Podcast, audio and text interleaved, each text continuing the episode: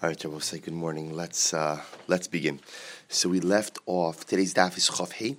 We left off on the bottom of Chaf Dalit Amud Beis, five lines up on the bottom. Amar Papa. Papa said Hilchasa. Therefore, so we'll say. Remember again, we're dealing with the discussion of the actually the episode in the Mishnah where Reb Shimon Gamliel received the gift from a non-Jew from a Gentile on Yom Tov, and he decided, he said he made the statement that as much as I'm technically permitted to go ahead and accept it, I choose I choose not to. So the Gemara says, Amar Papa Hilchasa, therefore the halacha is. If a Gentile gave a Jew a gift on Yom Tov, so I remember the whole question, the whole issue that comes up with the receiving the gift from the Gentile is: Is this item considered to be muchan? Is this item considered to be prepared at the onset of Yom Tov? Meaning that was it in existence? Was it in existence at the uh, or in a usable state at the at the beginning of Yom Tov? And therefore, again, would it therefore be permitted for Yom Tov use? So the Gemara says, "Hilchos Yom Tov, em yesh me'osa hamin b'mechuber." if again whatever the Nachri brought, if this type of item, now this is assuming he's talking about produce over here, if it was mechuber, if it was still attached to the ground, meaning again, let's say for example they're talking about now a crop. So let's say this type of crop has not yet been fully harvested, so therefore most of it you'd find still attached to the ground. Osir, the halacha is you may not partake of that particular item because the assumption is that when did the Nachri harvest it? He harvested it on Yom Tov itself, and therefore again it's Osir. Ula erev nami asur. Well, this is very interesting, and therefore at night, and therefore when Yom Tov is over, so you can't just use it immediately, but rather you have to bichdei shiyasu. Bichdei shiyasu means the amount of time that it would have taken the nachri to do this particular malacha after Yom Tov. So let's say, for argument's sake, he brought you apples, and apples are still on tree; they have not been yet, they have not been harvested, and it takes uh, three minutes to harvest an apple. So it means that you're a slow harvester. So it means that at the end of Yom Tov, you can't just eat the apple one, two, three, you have to go ahead and wait three minutes afterwards. And I will say we're not going to get into it now because of time, but Rashi records a fascinating discussion about does this mean, let's say, on Yom Tov Rishon, Yom Tov Shini, let's say the Nachri brings me the apple on Yom Tov Rishon. And halacha lemaisa is clear the apples are still have not yet been harvested. So he plucked that off the tree. The, assum- the halachic assumption is he plucked it off the tree today. The Gemara tells you that the way b'chtei shiyasu. That after Yom Tov Rishon. So meaning that night after Yom Tov Rishon, I have to wait three minutes, but on Yom Tov Shini I could eat the apple. Or does it mean no? B'chtei shiyasu means after Yom Tov in totality, after Yom Tov Rishon, after Yom Tov Sheni. So Rashi records a discussion about this. The Shulchan Aruch and the Mechaber actually paskins. It only means you have to wait until after Yom Tov Rishon. The Ramah quotes Yesh Omrim that says you should wait even until after Yom Tov Sheni as well. Okay, so the Gemara says the following: And if again, if this type of item is not within, is not muchuber. Meaning, let's say again, he gave me an apple, but lamaisa again, apples have already been harvested.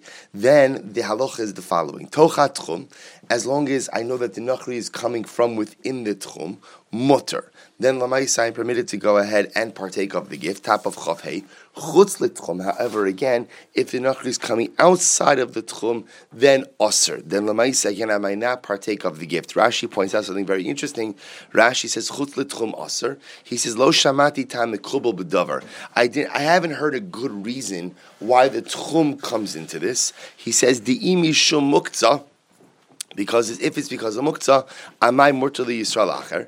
V'im yishum shenase bo isra b'shvilo im keli yisrael amenami asid. The acher he skipped down a little bit. He says v'yesh lomar the gabi isra tchumen derabana lo achmer kulehai v'dayon im asruhu.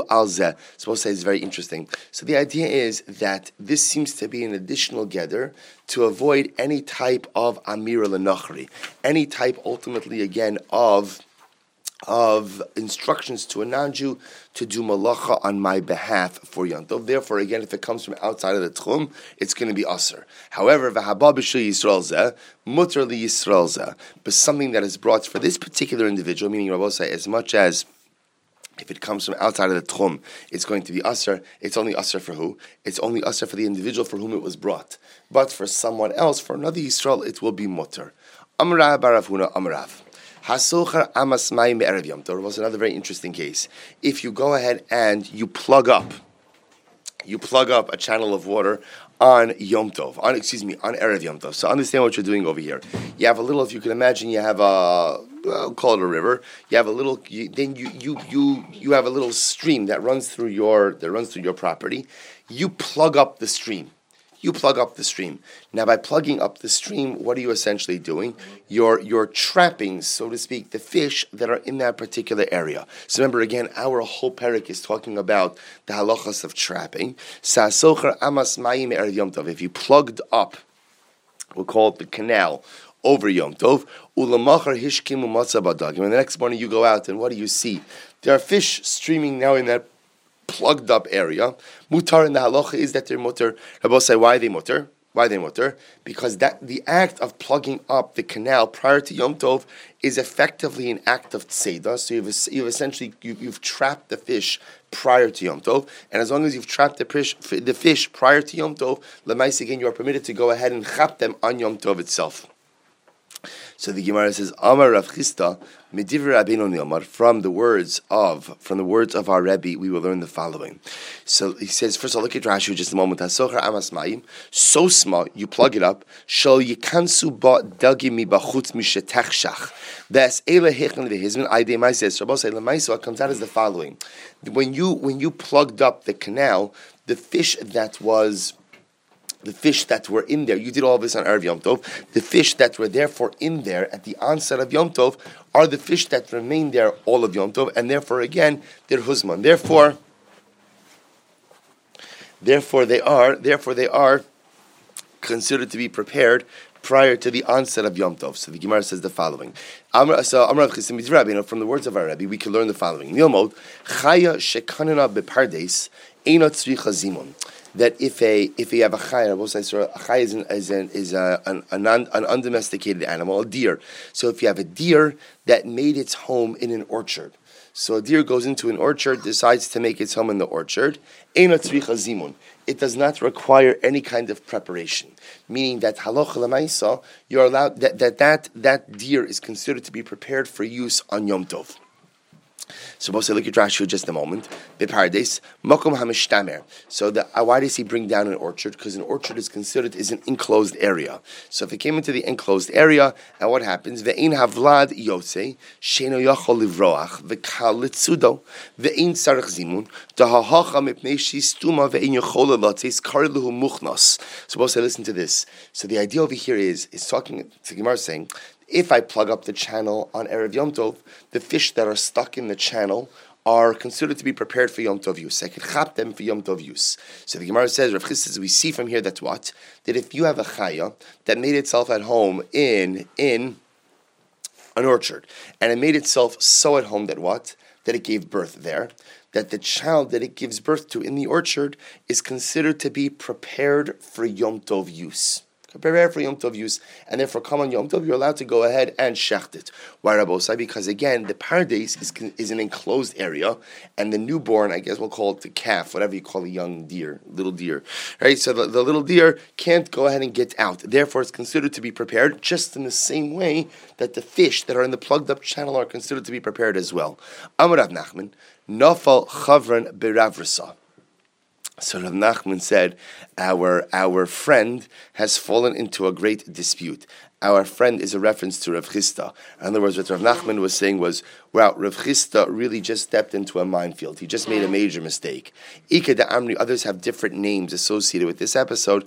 Amar Rabba bar Rav Huna Midiver Rabbeinu Nilmad. So according to this version, it was Rabba bar Rav Huna who said, from the words of our Rebbe we learn, Chaya Shekinina Bepardes Zimun, that a Chaya that made itself at home in the orchard and gave birth in the orchard, does not its baby does not require any kind of preparation to be used on Yom Tov, because the fact that it's inside the enclosed orchard makes it prepared for Yom Tov.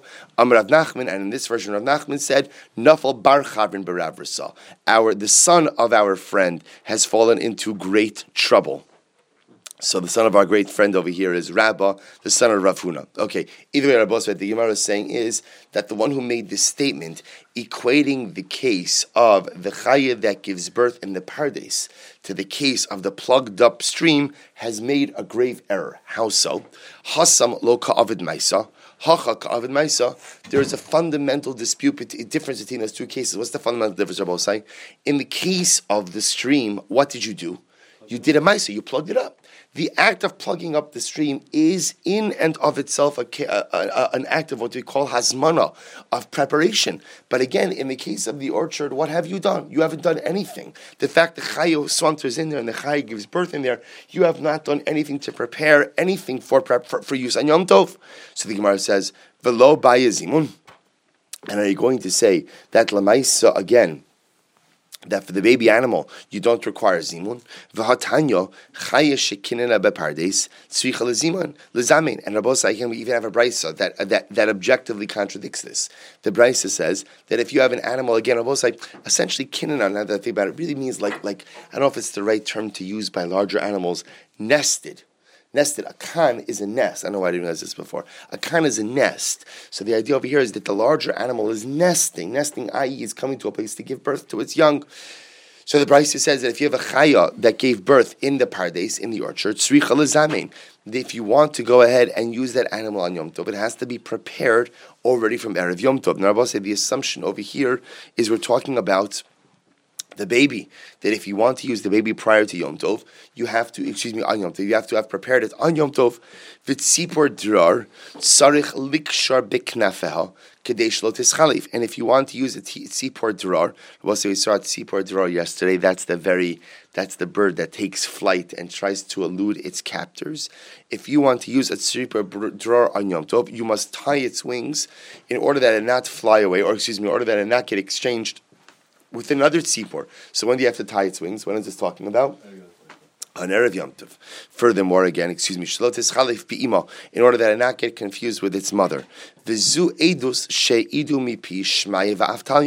And in fact, this these words, this is testimony that came directly from Shmai and Aftalion. So the Gemara answers to Yufta. So we'll say, what do you see from here?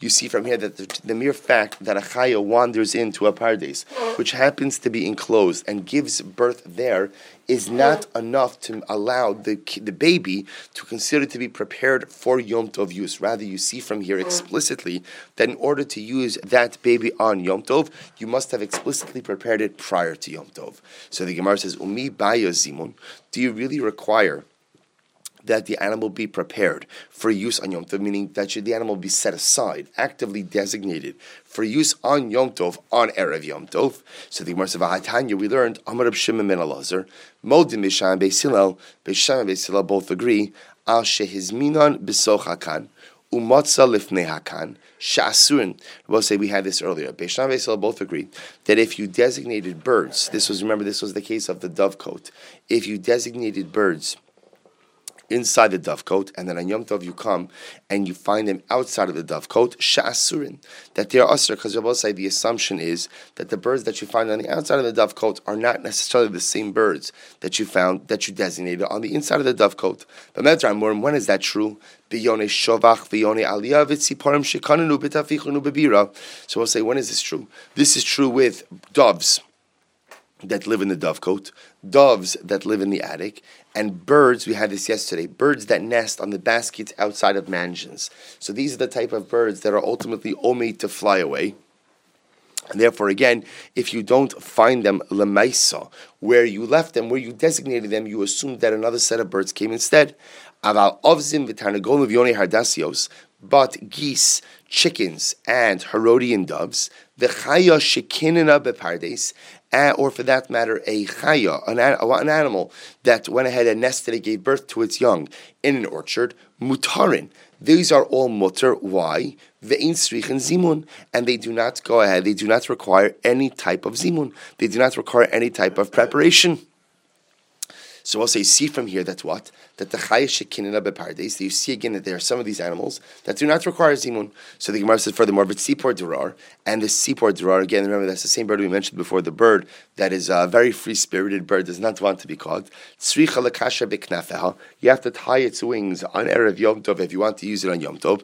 Kadesh lo tischalif bima, in order that it not get confused with its mother. V'amikusharim v'hamikusharim v'haminu anoin beboros ubebatim ubemaaros mutarin ubeilanos asurin.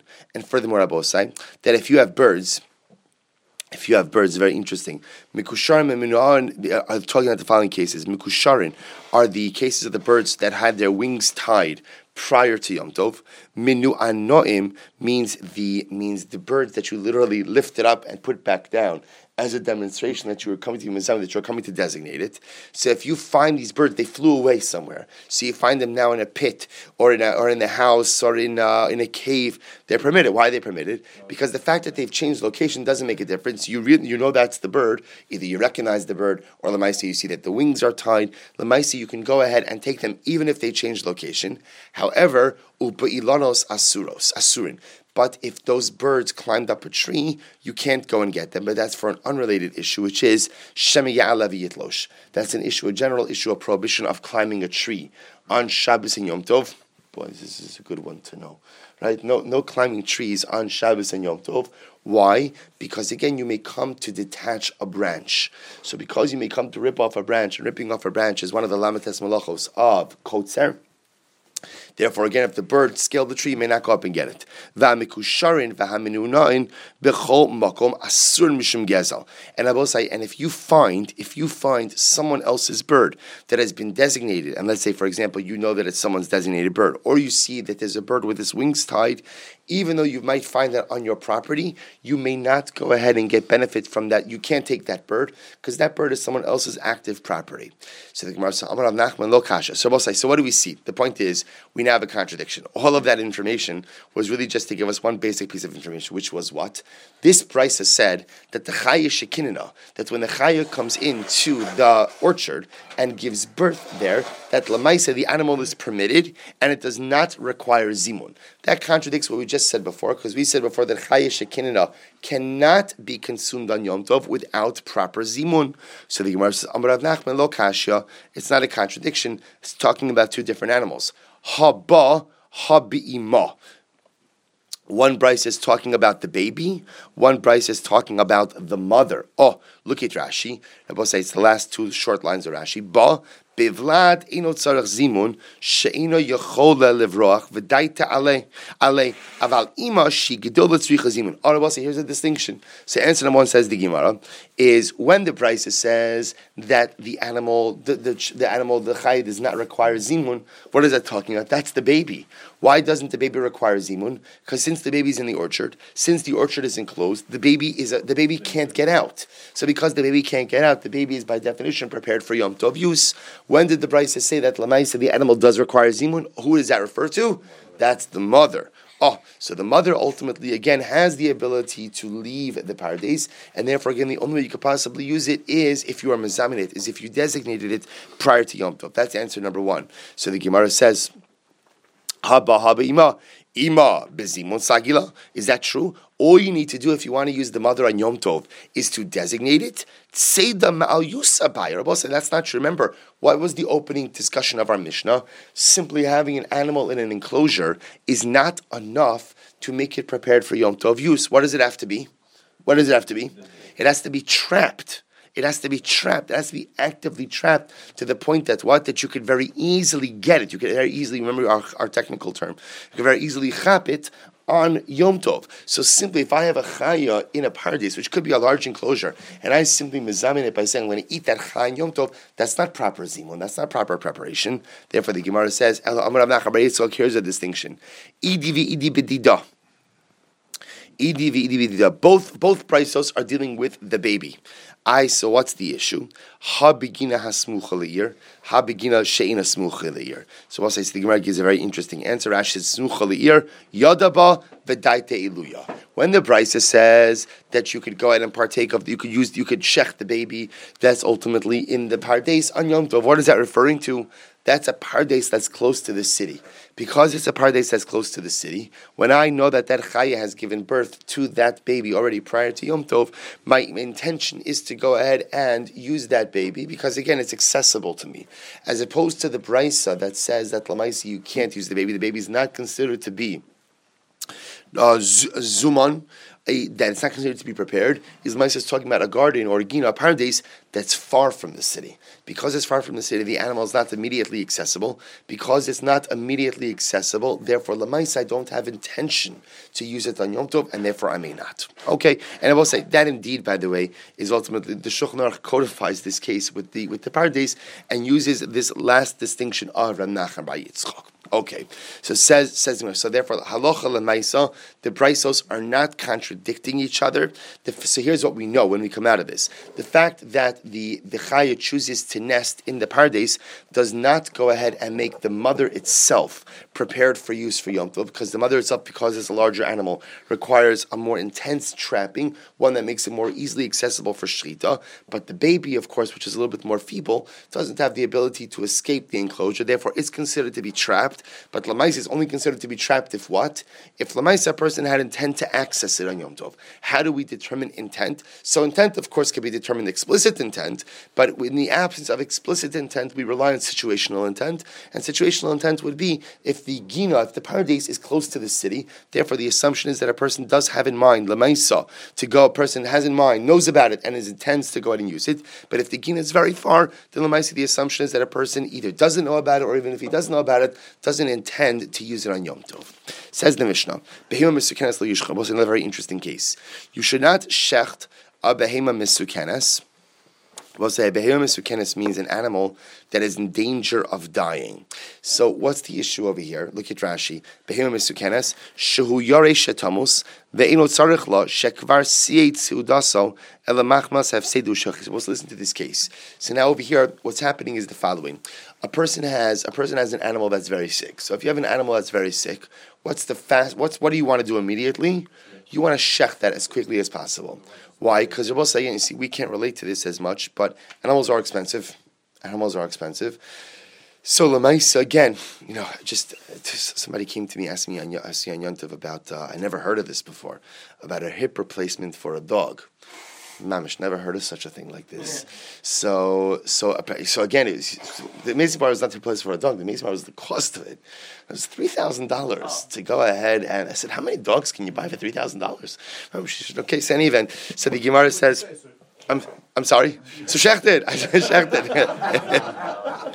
so, I don't know why I brought that up, but okay. In any event, so the Gemara said the following. The Gemara said, "It is my first dog hip replacement Shaila in my in my rabbinic career. So it was uh, got a whole chapter in my biography.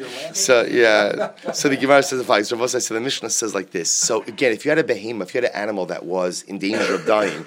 You wanted to shech that as quickly as possible because if that animal died, obviously that is a huge loss. The case Rashi says that we're dealing with over here is the following. Now, under normal circumstances, this shouldn't be a problem because you're allowed to shech on Yom Tov. The issue over here is, let's say again, I've already eaten lunch. I've already said, I, I had my Yom Tov meal. I actually don't need any more meat. Rashi says, "Shu yare shematamos ve'ino tzorich la shekvar sa'ad seudaso." I don't, I don't, I already had my meal.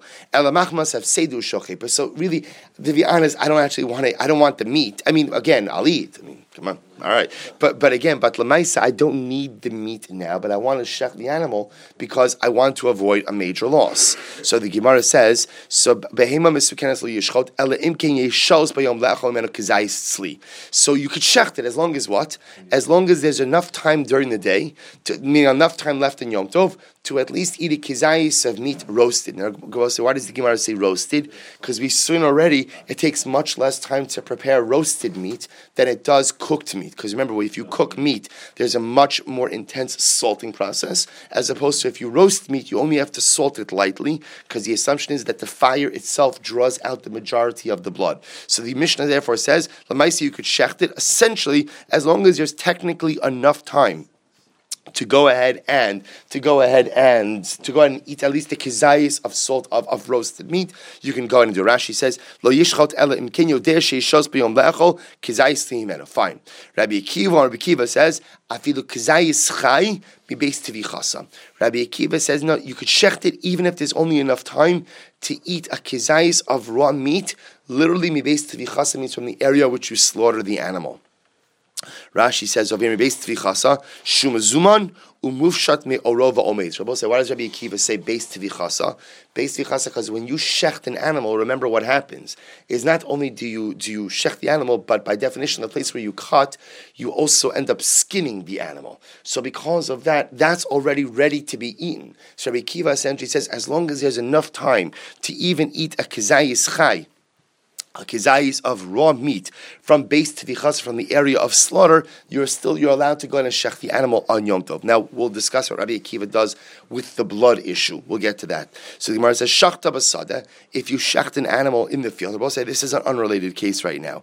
This I mean it, it could be related, doesn't have to be related but the idea is I shechted an animal, whether it's a misukenes or not, I shechted it in the field. Lo yivi enu b'mot ub'mota, aval maybe biyado evarim evarim. So we'll say, remember, when people would shecht, so how do you go, how do you transport an animal when you shecht? So it's like what you, what you imagine, you know, you, you shecht the animal, you tie it by its legs to a, to a, a pole or a post, and two people carry it in. So you should not do that on Yom Tov, the Mishnah says.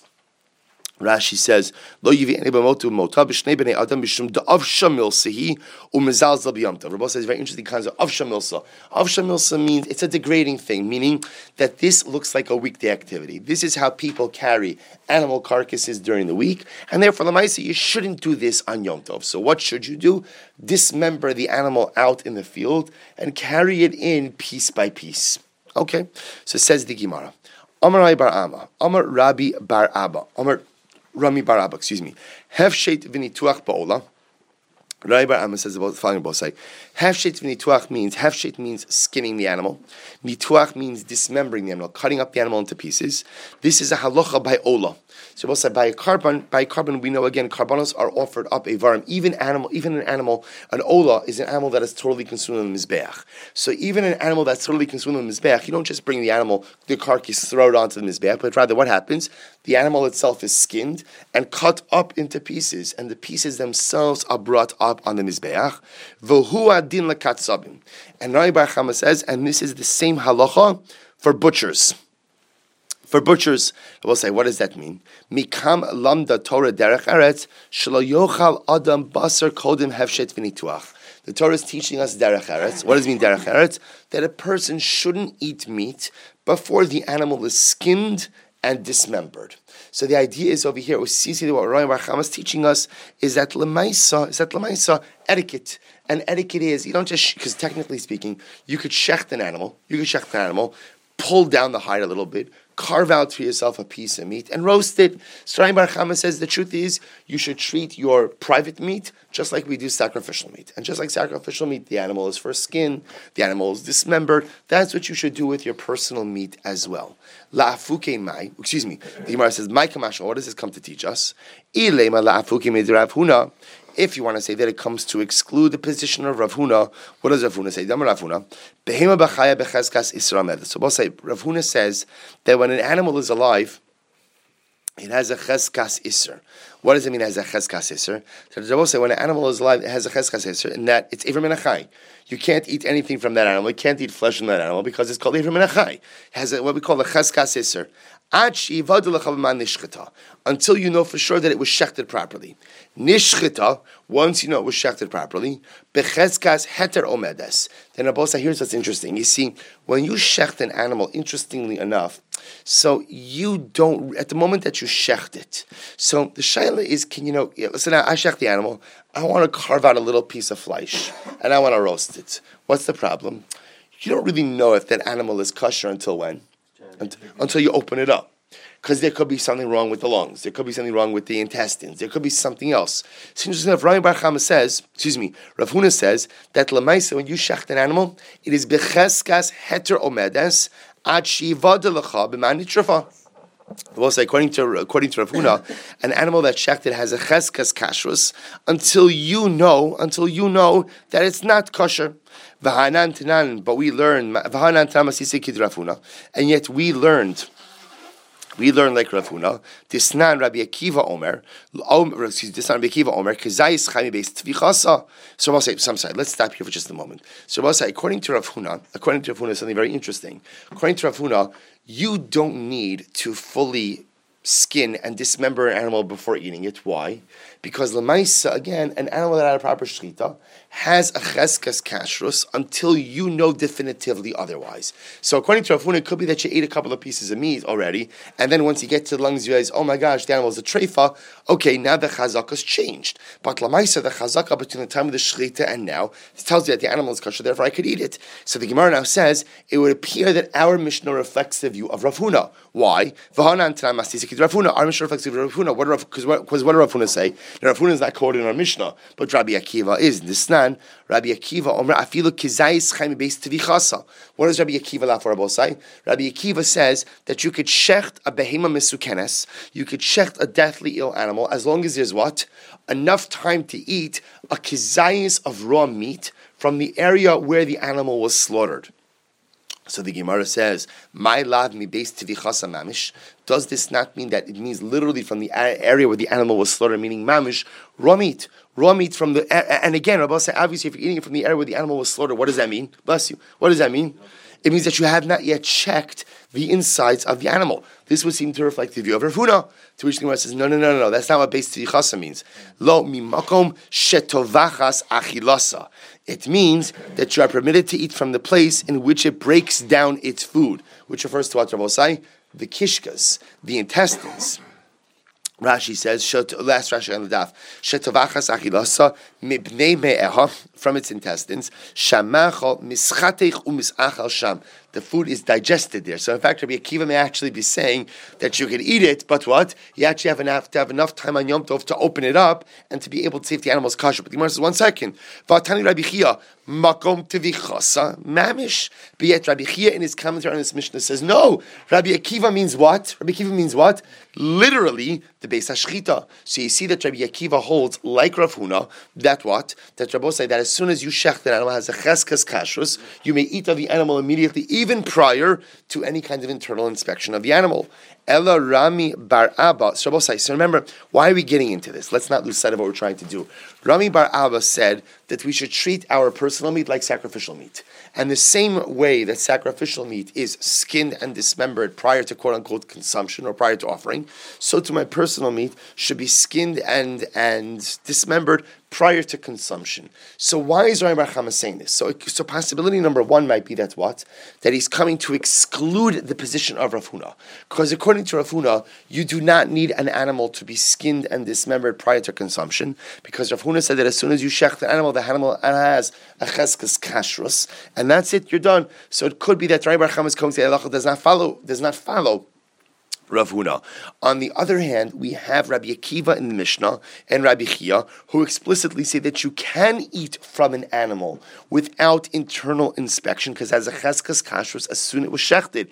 If that's the case, then what is Rami Bar Chama coming to teach me? Rami Bar Abba, excuse me. So the Gemara says, Ella Rami Bar Abba on the base, Orach Ara Kamashmalan. Rather, what is Rami Bar Abba coming to teach me? Rabbi Rami Bar Abba is coming to teach me etiquette. Etiquette proper manners. Sorry, Baruch is coming to teach me, you know what? It's proper etiquette that you should not eat from the meat of an animal until the animal has been skinned and the animal has been dismembered. Because if you eat from the animal earlier than that, it looks a little gluttonous, it looks a little ravenous. Kidisanya, as we learned, lo yochal adam shum ubatzal merosho. A person should not eat an onion or garlic from the top from the top. Rather, rather ella me alav. Rather, he should eat it from its leaves. And I will say leaves in this in this in this context really means from its bottom. Look at Rashi. Kedisanya matzinu af tanoim shemalamdim hilchos derech eretz shelo yirai adam atzma alabrios kira avasan av zeh hamemar lechol kodim hefshik nira kira avasan. So I will say the Gemara is not quote unquote a number of different etiquette ideas that were brought down by the Tanoim. So you see here that Chazal teach us not just halacha, Chazal teach us etiquette as well, that a person should present a proper image. So so too when Rami Bar Abba said not to go ahead and eat from the animal before it's skinned and dismembered, Rami Bar Abba saying you shouldn't look gluttonous. So say here, the Chazal tell us what's the right way to eat uh, to, to eat uh, to eat a uh, an onion or garlic is don't eat it from the top, eat it from the bottom. Now, what's the chap? Apparently, if you eat it from the top, you could just bite right into it. From the bottom, that's where the leaves are. You have to peel back the leaves. So, peeling back the leaves means you're going to have to peel the onion, you're going to have to peel the garlic, you're going to have to take the time to prepare it properly for use. And the maisa, it's just a more refined way of eating. Vim achal, and if you eat it, if you just bite it down from the top, hareze ra'avasan. This is uh, ra'avasan. Say literally means like a a ravenous individual, a ravenous individual. Kiyotze, similarly, I say Chazal tells how to drink wine. Lo yishta adam kosa bebas achas. Don't drink your cup of wine at once. Don't don't gulp it down. Vim shasa, and if you drank it down like that, Hari zegargron. You are a guzzler. That's not a good thing. I want to be clear on that. As you're, you're a guzzler. Tan rabbanos. The rabbis taught. If someone gulps down their wine at once, Hari zegargron. Such a person is a guzzler. Shnayim derech If you drink your cup in two gulps, that's appropriate. Shlosha megase haruach. If you sip it, if you sip it three gulps, that's arrogance. That's arrogance. Okay. Okay, so, so the Gemara, so Rabbi Abraham said, Chatzuva mikatea raglehun dirishoy. So this Rabbi say Chatzuva Rashi points out over here. If you look at Rashi, Chatzuva mikatea raglehun dirishoy. Esev shashrash nokvin the yardin ba'omek. The ein mispashet litstadin klaus. So Rabbi say Chatzuva is a plant, and the interesting part about the Chatzuva plant is its roots grow straight down they do not branch out. So Rashi points out over here, interestingly enough, that the chatzuva was a plant that was often used to demarcate property lines. Demarcate property lines because it doesn't, it just grows straight down. So the Gemara says over here that the chatzuva literally cuts off the legs of the wicked because the chatzuva reminds us to be honest and to stick to our own property. So the chatzuva, the chatzuva, so to speak, is like the prosecutor over the wicked, whose whose whose um, whose roots are mispashet, go everywhere into everyone else's property, trying to take their property. Nitia mikatea raglehun dikatzavya udebali. Well, it's another interesting case. Netia over here, according to Rashi, means netias arla. If you look at Rashi, netia mekater raglein dikatziva, netias arla, sha'amra Torah, bless you, lahamtin shalosh shana melechol peros, mekater raglea katzavin, hamimarin lechol kodim heshivin nituach. So we'll say, so the concept of arla, that I have to wait three years before partaking of the fruit of the tree, teaches me what Rabbosai, teaches me the concept of patience. So this concept of patience is an important, is, is this, this goes ahead and is a mussar to the butchers, because sometimes the butchers go ahead and start cutting up the meat before the animal is fully is fully skinned and dismembered. So it teaches the butchers to be patient and the boali nidos. So we'll say boali nidos is a man who has relations with his wife while she's still in nida. So what's the issue? What is what's the issue that that person has? That individual lacks patience. The whole concept of arla is to teach us you have to have patience, and if you have patience, that which you want will become permitted to you. But again, patience represents this idea of self-restraint. So the, the arla tree is the mussar to the butchers who don't skin and properly dismember the animal, as well as those who are boal nidos. Turmasa mekater raglein to Yisrael. I will say turmasa is a type of bean that is very bitter, and it has to be cooked seven times. Once it's cooked seven times, it actually becomes very sweet. So this literally cuts off cuts off the feet of the enemies of the Jewish people, which is a euphemism for sinners. So the Torah is an incredible mussar for the sinners of the Jewish people. Shne'emar, because the pasuk says here, the Gemara is quoting the pasuk from Shoftim, "V'yosifu b'nei Yisrael lasos asara b'nei Hashem." The Jewish people continue to do that which is negative in the eyes of God. And the Gemara over here, the, the Ravi quotes seven different avodah that they worship. Vayavdu es v'es ta'ashtaros, v'es elokei aram, v'es elokei tidon, v'es elokei ma'av, v'es Elohei b'nei Amon, v'es Elohei plishtim, vayazu es Hashem, v'lo So we'll say they worshipped all of these avodah zaras, and they were punished each time, but they still kept worshiping. They forsake, they forsook God. They, they literally they, left Hakadosh Baruch Hu and they did not serve Him. So Gemara says, I don't understand. Vayazu es Hashem. Now, both say the fact that the Gemara, the Gemara asks, the fact that the pasuk says that they left God, they left God does that not automatically tell me that they did not serve God? Is that not understood? Why does it have to say that they left God and they didn't serve Him? God said, These people are even worse than the turmus, because at least the turmus sheshoklin also sheva pamim va'ochlin also bikinuach seuda. So at least uh, lo asuni banai. You know, my children aren't even like the turmus bean. Turmus bean is bitter. and it's difficult. But when you cook it seven times, it becomes sweet. My children, I've cooked them seven times so I punish them over and over and over and over, and yet what? And yet what? They still don't sweeten up. They still don't go in and serve me. Tana Mishrin Rabbi Meir. So we Bryce the name of Rabbi Meir. Why was the Torah given to the Jewish people? Because they are difficult. And I will say, what does that mean? Look at Rashi, Shein Azin. V'nitna lahem Torah sheyasku ba v'hima teshes kocham umechanasim. I will say such a profound statement. Klal Yisrael possesses incredible energy. The problem is without without Torah, that energy is often used in destructive ways. What Torah does is it channels the energy of a person. What it also does is Torah weakens you. Right? When a person has the, the, the, the responsibility of Torah on their shoulders, person engages themselves in the exhaustive process of Talmud Torah, it saps you of energy, which could be a good thing, because that's also energy that could be potentially used in wrong, in, in, in negative directions. So the Gemara says Torah was given to Klal Yisrael, Nation Azim, because we're difficult, because we're brazen, Torah humbles us. Tan Rabbi Shmuel, Mimino Eish Das Lamo. So the pasuk says, from his right hand, from his right hand, he gave the present of fiery law to them. These people are worthy of receiving fiery law. There are others that say, The ways of these people, the Jewish people, are like fire. The both say, we, we are a fiery people, we are an intense people. So the Gemara says, "She'el male lo nitna Torah Yisrael." Were it not the fact that we got Torah, and Rabbi say Torah tempers our fire a little bit. Ein kol uma lama bifnehem.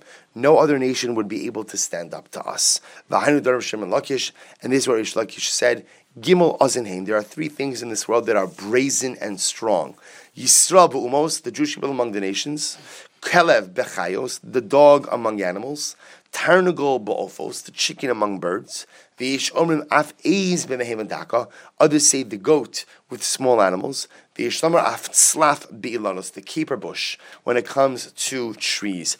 Also the reason why the caper bush is considered to be so oz is because Tosfos points out actually. Tosfos says because the caper bush, every single part of it can be eaten. Every part is edible.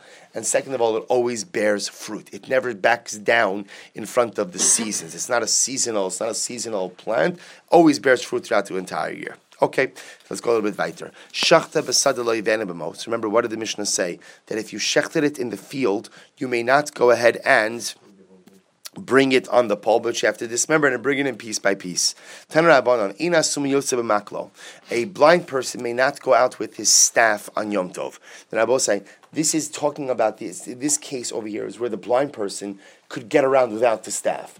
So the blind person does not really need the staff to go ahead and and help him, but whatever, he just usually brings it for a little bit of additional support. We tell him on Yom Tov not to bring it out, because again, if Uvda Decholer has the appearance of weekday-like activity, obviously if he needs it, of course he could take it. Similarly again, the shepherd should not go out with his pouch on Yom Tov also, because again, Rashi points out in Asum Yotze B'maklo, Havi Derech Chol Zilus Yom Tov. These are all considered to be weekday-like activities and therefore you can't do it because it, it, it diminishes the sanctity of Yom Tov. And you can't go out with a chair. Now I will say what this is referring to over here, if you look at Rashi, So we'll say this is talking about over here a type of chair that's carried by others. So let's say you can't you can't sit on a chair and have it carried by others on Yom Tov. Now the assumption over here is because also again this has the appearance of weekday like activity. And this is true for both a man as well as for a woman. Ini, is that true? Is that true? V'hashalach. Actually, we're gonna we're gonna stop here for today. We'll pick up right here in Mirat Hashem tomorrow. V'hashalach. V'shukayach.